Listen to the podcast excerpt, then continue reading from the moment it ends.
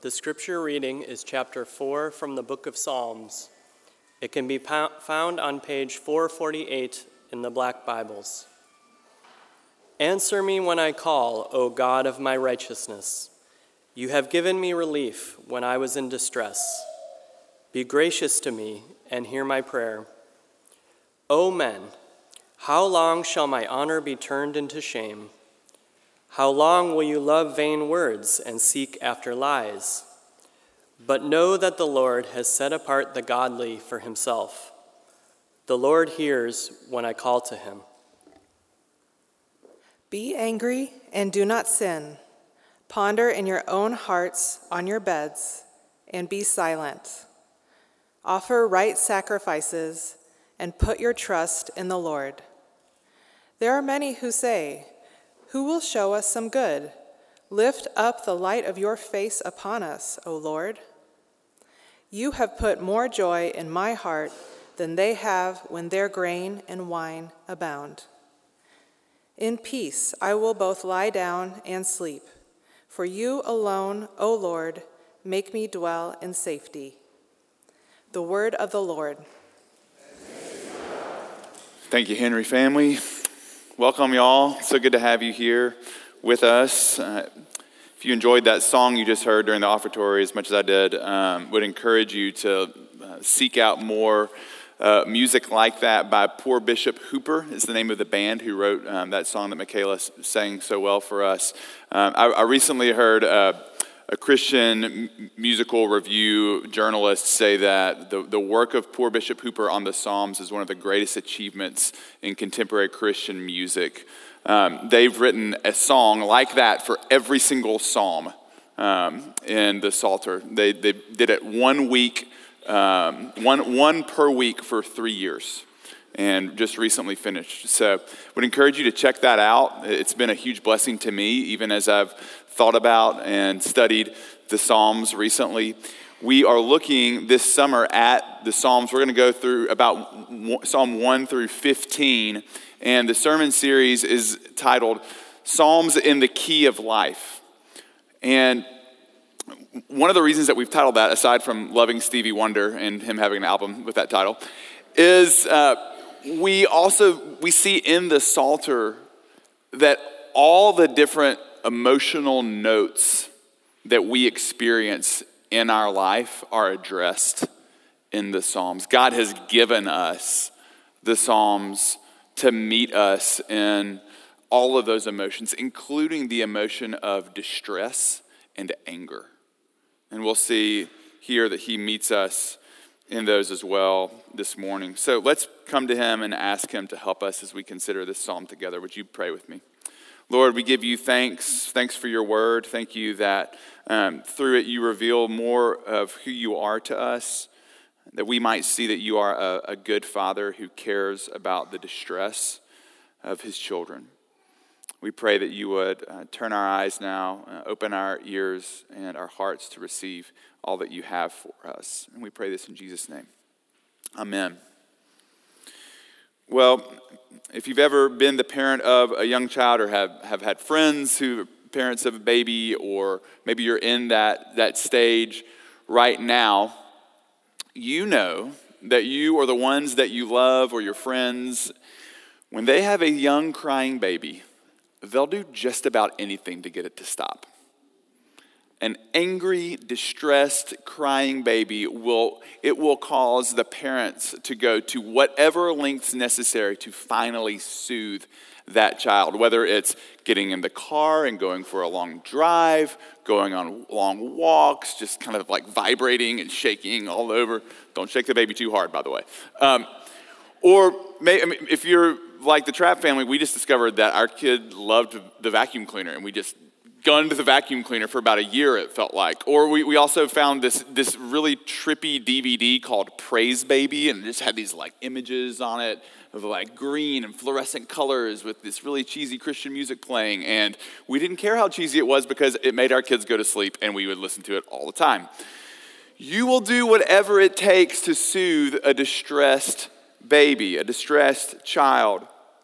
And what we see in the psalm here in Psalm four is that God cares deeply about the distress of his children. So three points for you this morning. First, the request in distress. Second, the response to distress. And third, relief amid distress. So the request, the response, and the relief. Okay, let's go. The request in distress. First, we see the opening lines. The request is very plain. Answer me. Answer me in my distress, O God of my righteousness. You have given me relief when I was in distress. Answer me. Now, David is looking back on moments throughout his life when God has been faithful to that call, where God has given him relief in distress. And so he's calling out once again, answer me, O God of my righteousness. But friends, whether you are a Christian here this morning, or if you don't believe in the Lord, which by the way, if you don't, we're so glad you're here, welcome. But what, what I want you to know is that every single one of us, when we are in distress, when we reach our limits, we do the same thing that David does here, which is to call out to our God to answer us. And maybe you're here this morning, you, you would say, I, I actually don't believe there is a God. I don't believe in God. I don't have a God. I, I would suggest to you that, that you do. That every single one of us has something or someone that we look to to help us in our distress, and that we cry out, answer to me, O God of my righteousness. Every single one of us has a God of our righteousness, you might say. What is righteousness? It's, it's depicted later in verse six here, to have the light of God's face upon you, to have the approval of your God. And uh, righteousness may sound like a really religious word, but in our culture, we use other words to describe the same kind of idea. Words like enough, being enough, or feeling like you've done enough or that you are enough. Or words like approval. Jonathan Haidt, who is an atheist and a professor of sociology at N Y U's School of Business, wrote a book about this called The Righteous Mind. Again, not a follower of God, but he's saying every single one of us is seeking righteousness. He says this, quote, an obsession with righteousness is the normal human condition. Every single one of us, Christian or not, looks to the God of our righteousness when we're in distress, and we say, answer me. Like, come help me. And so my question for you is, what or who is that God for you? If it's not the God of the Bible, then it, it's something or someone else. Perhaps it's your schedule. Answer me when I'm in distress. Or your, your work, or maybe it's leisure, or politics, or romance, or your parenting. What is it that you look to, that you turn to in your distress to make you feel like you're righteous, like you're doing enough and that you are enough? If you're looking to anything besides the God of the Bible, we are doing what David says in verse two, loving vain words and seeking after lies. David calls these vain words lies because they may not feel like it in the moment. If you're being lied to, do you know that you're being lied to? Oftentimes not. If you're being deceived, do you know that you're deceived? Of course not. It's the definition of being deceived. And when David says, O men, in verse two, the Hebrew could also be translated, O men of rank.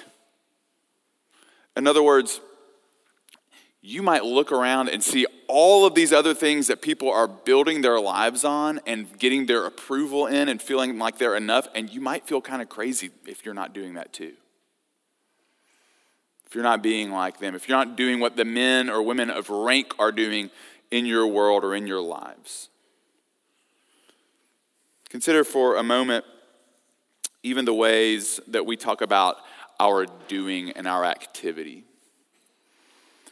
Over the, over the last um, decade or so, you may have noticed that people have begun answering this question differently. How are you doing?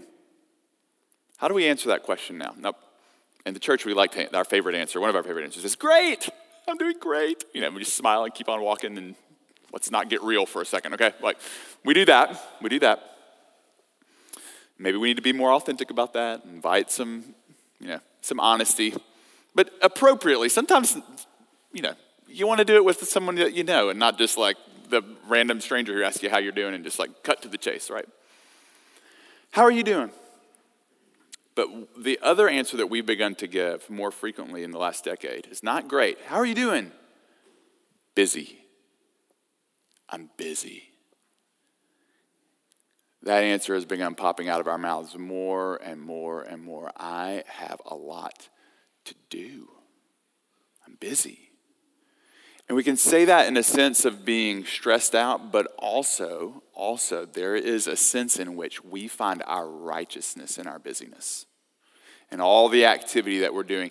That, and again, remember what righteousness means. We find that we feel like we're enough and doing enough and approved by our busyness. And one, one of the ways that you know that is if you ever have a day on your calendar where you don't have much going on, and maybe you look at that day, it's this, this Saturday's coming up, and you finally get to that Saturday, great, I don't have anything going on, finally.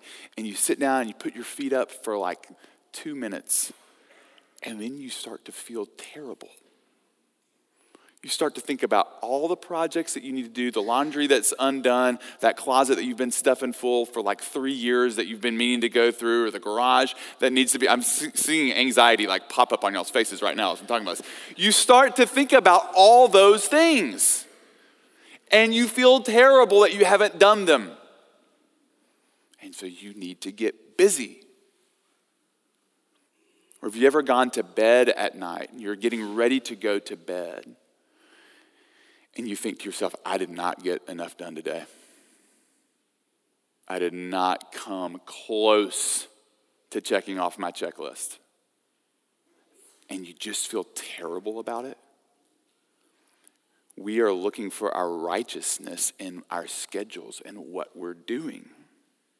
Answer me when I call, O God of my righteousness.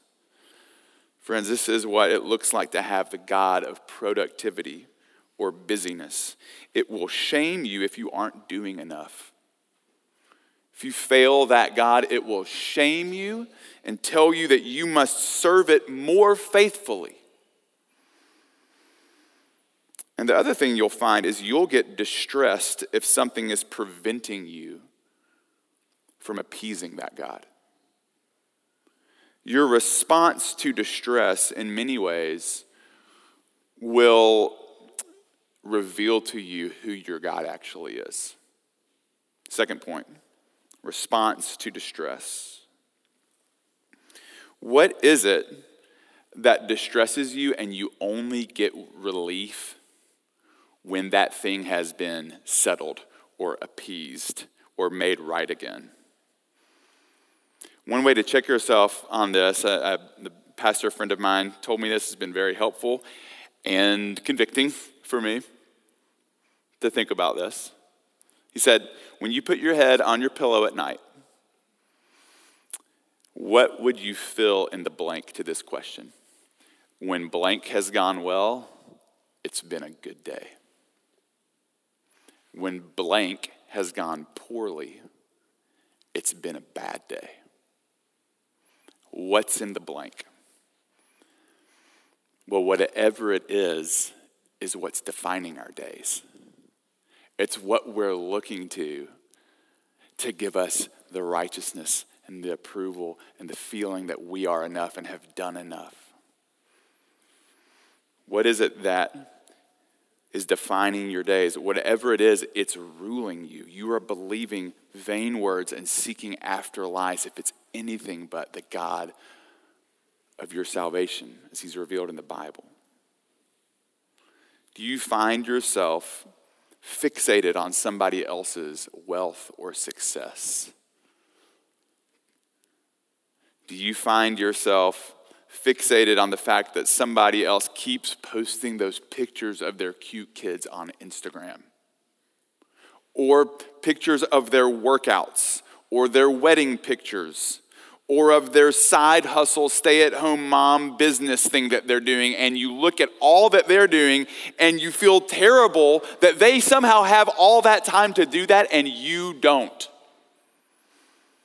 And you ask, what's wrong with me? If only I could do that, fill in that blank, then my life would be going well, things would be good. That is the God of your righteousness that you are looking to. See, friends, we, we especially um, in the church, we may have one God that we say that we worship, but then practically we often have many other gods that we are also worshiping. You could say it's our stated theology versus our real theology. And our God gets revealed in how we respond to distress, particularly in our anger, which David begins talking about.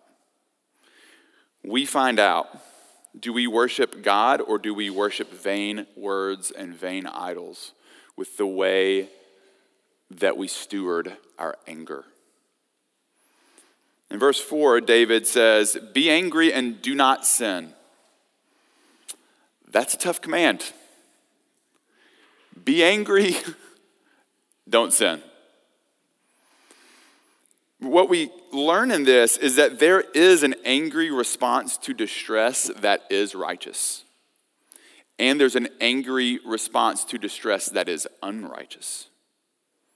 And who, who you are worshiping produces either the righteous or unrighteous response to that distress and anger.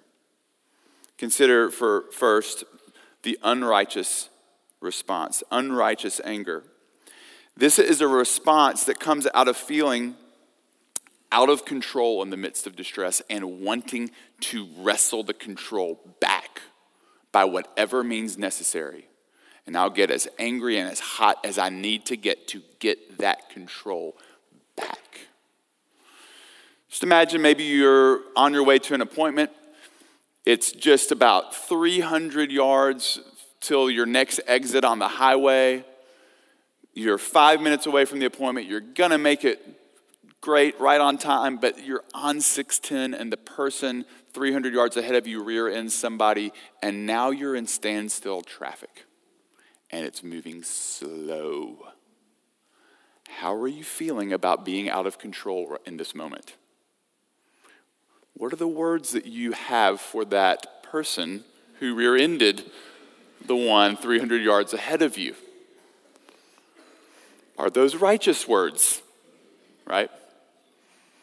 And then what about when you finally get to where the traffic is flowing again and there's that person who does the move that, if we're honest, all of us have done at least once, which is to saddle up along where everyone stopped, go on the lane right next to you, and then boop, right at that one spot where they can get in, they pull in right in front of you. How are you doing with the anger in that moment? And you're feeling it because there's nothing you can do about it. You're, you don't have any control over it. And so what we do is we lash out. We lash out. We cope with the disappointment, with the fear of being late, and what that's going to do to our, our reputation or to our ability to, to close the deal or, or whatever it is that we're going to. We cope with that, with that disappointment and that lack of control, and we lash out in anger. Unrighteous anger is focused on the self and what the self wants, getting what we want and getting what we want now.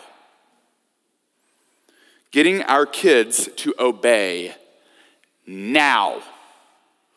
And so I will raise my voice or sharpen my language because they're threatening my idol of comfort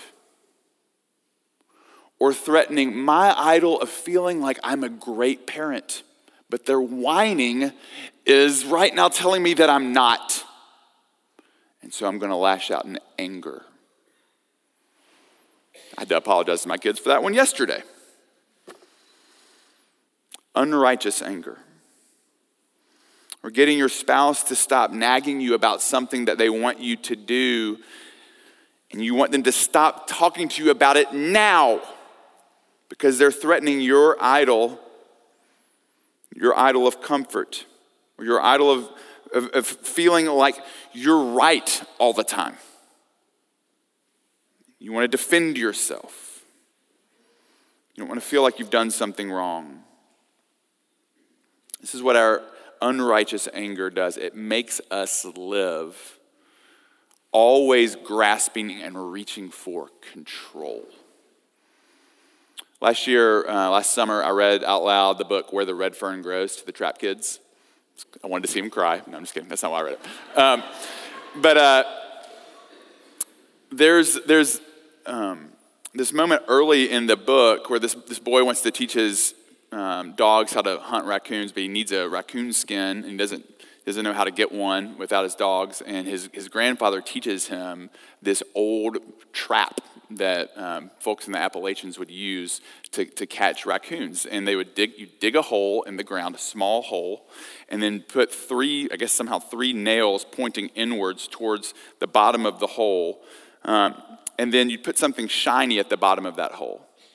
And the raccoon would come up and see that shiny thing that it wanted and, you know, with its hand like this, reach down, grab it. But once it's grabbed, the hand becomes too large to pull out. And it's stuck. It's stuck because of its desire for control. And that when, when the boy comes up on that angry, snarling raccoon, it doesn't matter how angry the raccoon gets, it doesn't matter what it is, as long as it's holding on to what it wants like this, it is doomed. And that is what our anger does to us. It makes us live like this, close-fisted. And by the way, when we're living like this, close-fisted, what do we do with our fists? We fight. When we're living trying to grab onto whatever it is that we want and control it, we live like this. And what David is inviting us to see in this passage is that because of who God is, we instead can live like this, open-handed, because of the God of our salvation, trusting in God's control. What does David do right before, what does David write about? What does he say in verse three before he says, to be angry and not sin? Verse three, know that the Lord has set apart the godly for himself. The Lord hears when I call him. Meaning, I belong to the Lord. I belong to the one who actually is in control of everything. And not only do I belong to him, but as I call out to him right now, he hears me. He sees this horrible, sad situation that I'm in, or this terrible thing that's happened. He sees it. He knows it. He can actually do something about it. This allows us, y'all, it allows us to be angry and not sin. I love that the, the Bible doesn't say, and God through his word doesn't say, don't be angry. Actually affirms, you can feel the feelings. Nowhere in the Bible does it say, you get what you get and don't pitch a fit. My mom listens to this podcast, so I hope she heard that. No, I'm just kidding. Um, we... We do not have to be stoics. The Lord welcomes us to bring all of our emotion to him, even our anger. And some of you have very good reasons for anger. Anger about what's happened to your loved ones, even your own children, anger about an injustice it's been done to you or someone that you love. And this psalm is a prayer for you. Let God put his word in your mouth and pray it back to him. Answer me, God. Let him put his word in your mouth. and pray it back to him. Righteous anger is focused on what offends God in his glory.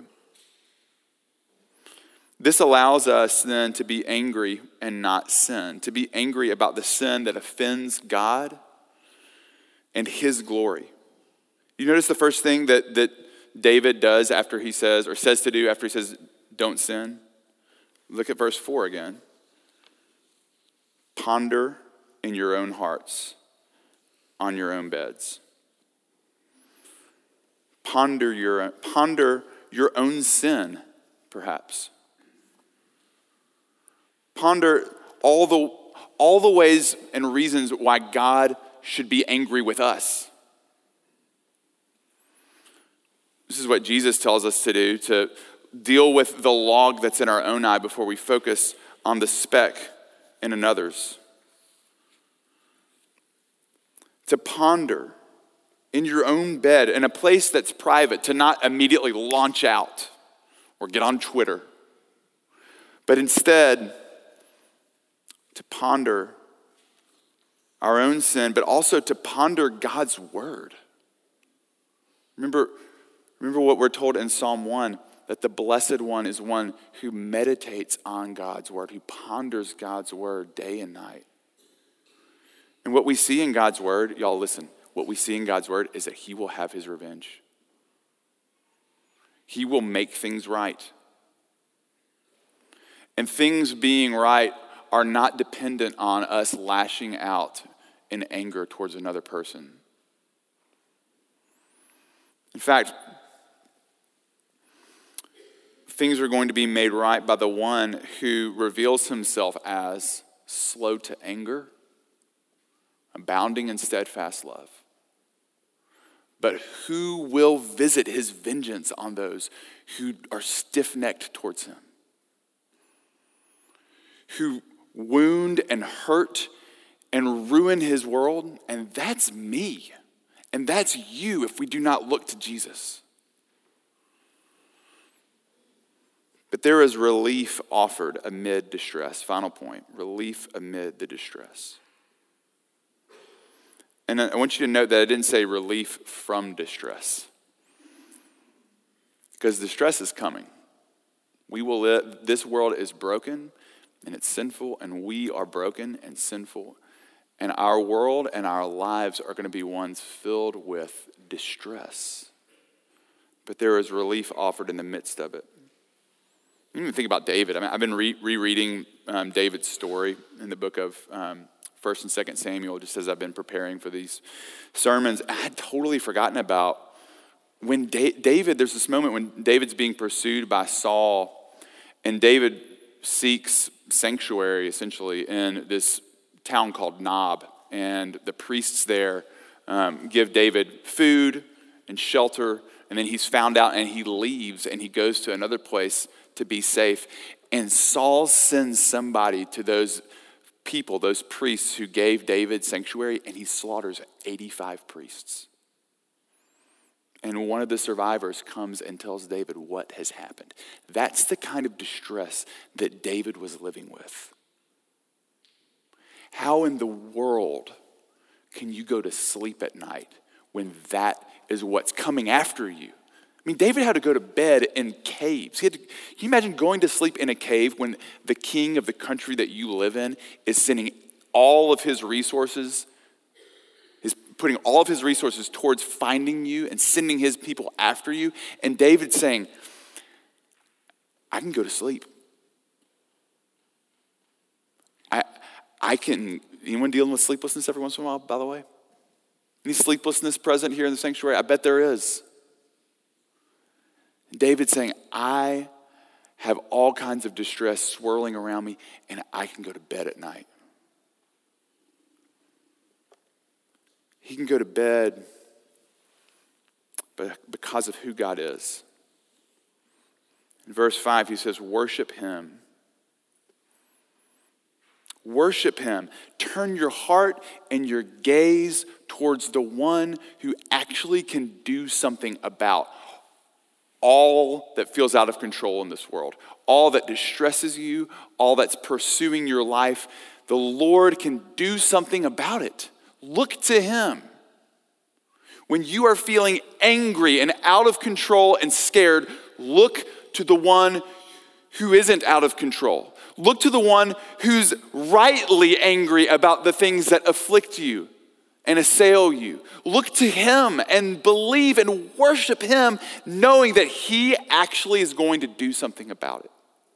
None of the other gods will avenge you. No, in fact, those other gods that we worship and that we seek to find our righteousness in, what they'll do is they'll bring, they'll bring their vengeance on you when you fail them. Even the God of trying to be like a really religious person, the God of religiosity, if you fail being really religious and you mess up and don't pray as much as you should, or you sin, or you even start to have doubts about your faith, the God of religiosity will have vengeance on you and will shame you and punish you. But not the God of the Bible, not the one true living God.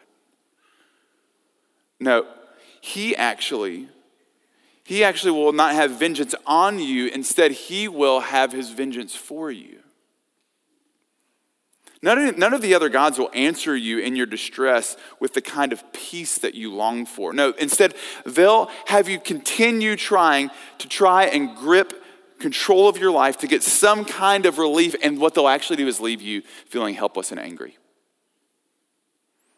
But the God of the Bible is different. Unlike the other, the other gods who get angry at you, if your salvation is found in him, if your righteousness is found in him, he gets angry for you.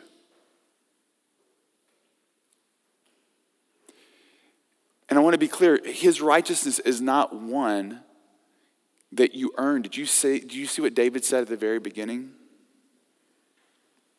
You've given me relief when I was in distress, O God of my righteousness. He's the God of our righteousness, and he's the one who gives us the salvation that we need. That's called grace. Grace is something that is unearned, but that we receive by the Lord alone, through faith alone in Christ alone. See, the ultimate answer to this psalm is Jesus.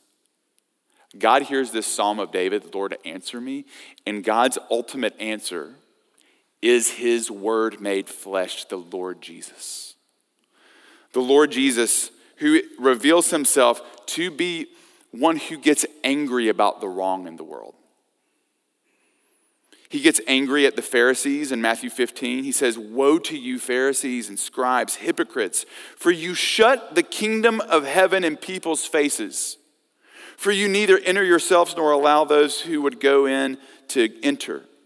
Woe to you, scribes and Pharisees, hypocrites, for you are like whitewashed tombs, which outwardly appear beautiful, but within are full of dead people's bones and all uncleanness.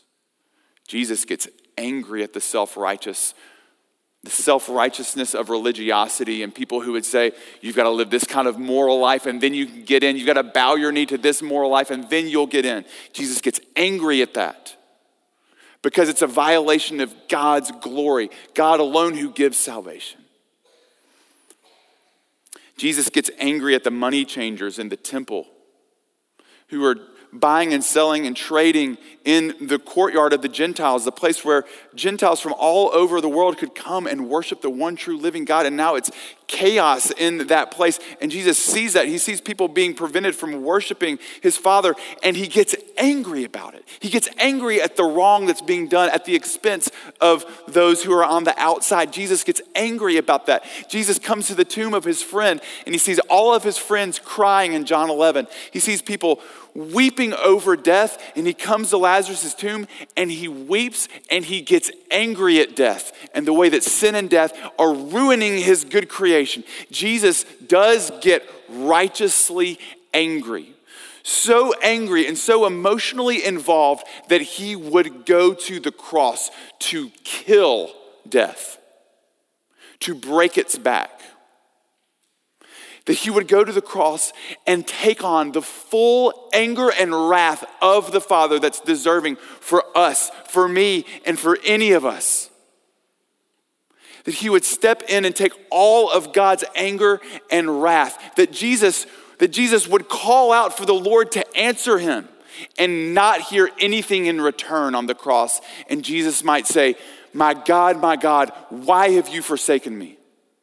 You see, on the cross, Jesus steps into the full wrath and anger of God so that, so that he might be the God of our righteousness and our salvation, so that we might find peace, so that we might have what verse six describes as the light of the Lord's face upon us, or his smile upon us. So that we might have, as verse seven describes, the joy of the Lord in our heart. And so that we might have what verse eight describes as peace when we lie down and sleep. Peace in a world that feels chaotic and out of control and infuriating, that we might lie down at night and be at peace. Remember, a parent will do anything, will do anything to care for a distressed child. And we see that fully in the person and work of Jesus. That God, our Father, so loved the world that he sent his only begotten Son, that whoever believes in him may have eternal life. You heard um, Clay pray for uh, the family of Tim Keller. Uh, Doctor Keller recently passed just a few days ago, and many of you, I'm sure, have been blessed, as I have, by his ministry, by his books. This church, in many ways, is what it is because of Doctor Keller's ministry. And I've been struck, just in reading a little bit about his life, particularly about the end of Doctor Keller's life, and some of the things that he said, and some of his very last words. And as I've been preparing for Psalm four, I can't help thinking of what an embodiment some of his last words are for the hope that we have and the way that we can, in the end, go to sleep in peace. One of the things that Doctor Keller said was, "I can't wait to see Jesus." That's what he told his family. "I can't wait to see Jesus." The one who is in control, the one who has stepped into our world, who's made a way for us to be righteous and to be saved and to belong to the Lord. Can't wait to see Jesus. And he also said, he told his family on the day that he died, "There is no downside for me leaving, not in the slightest." No downside. Don't you want that kind of peace? The kind of peace on, on your deathbed, but even that kind of peace when you go to bed tonight. When you go to bed tonight with all the darkness in our world swirling around, with all of with all of that that's that's out of our control, even in our own homes, to be able to go to sleep, knowing that there is no downside for us in Christ. For any who are in Christ, God is inviting you into this kind of peace. Are you an angry person? Is, is it because of all the idols that you're trusting and that are leaving you disappointed, clutching for control? Are, are you afraid? What, what if you were to be still before the living God? What if you were to call out to him and to put your trust in him, only in Jesus? Is there a way for angry, scared sinners like us to find peace? He is the Prince of Peace, and he welcomes it to you by grace through faith in him. Amen. Let's pray. Father, we give you thanks that you have given us Jesus, that you so loved the world that you would give your only Son. We pray that you would help us to look to, to him as the God of our righteousness and to look to no other. And we ask all this in his name. Amen.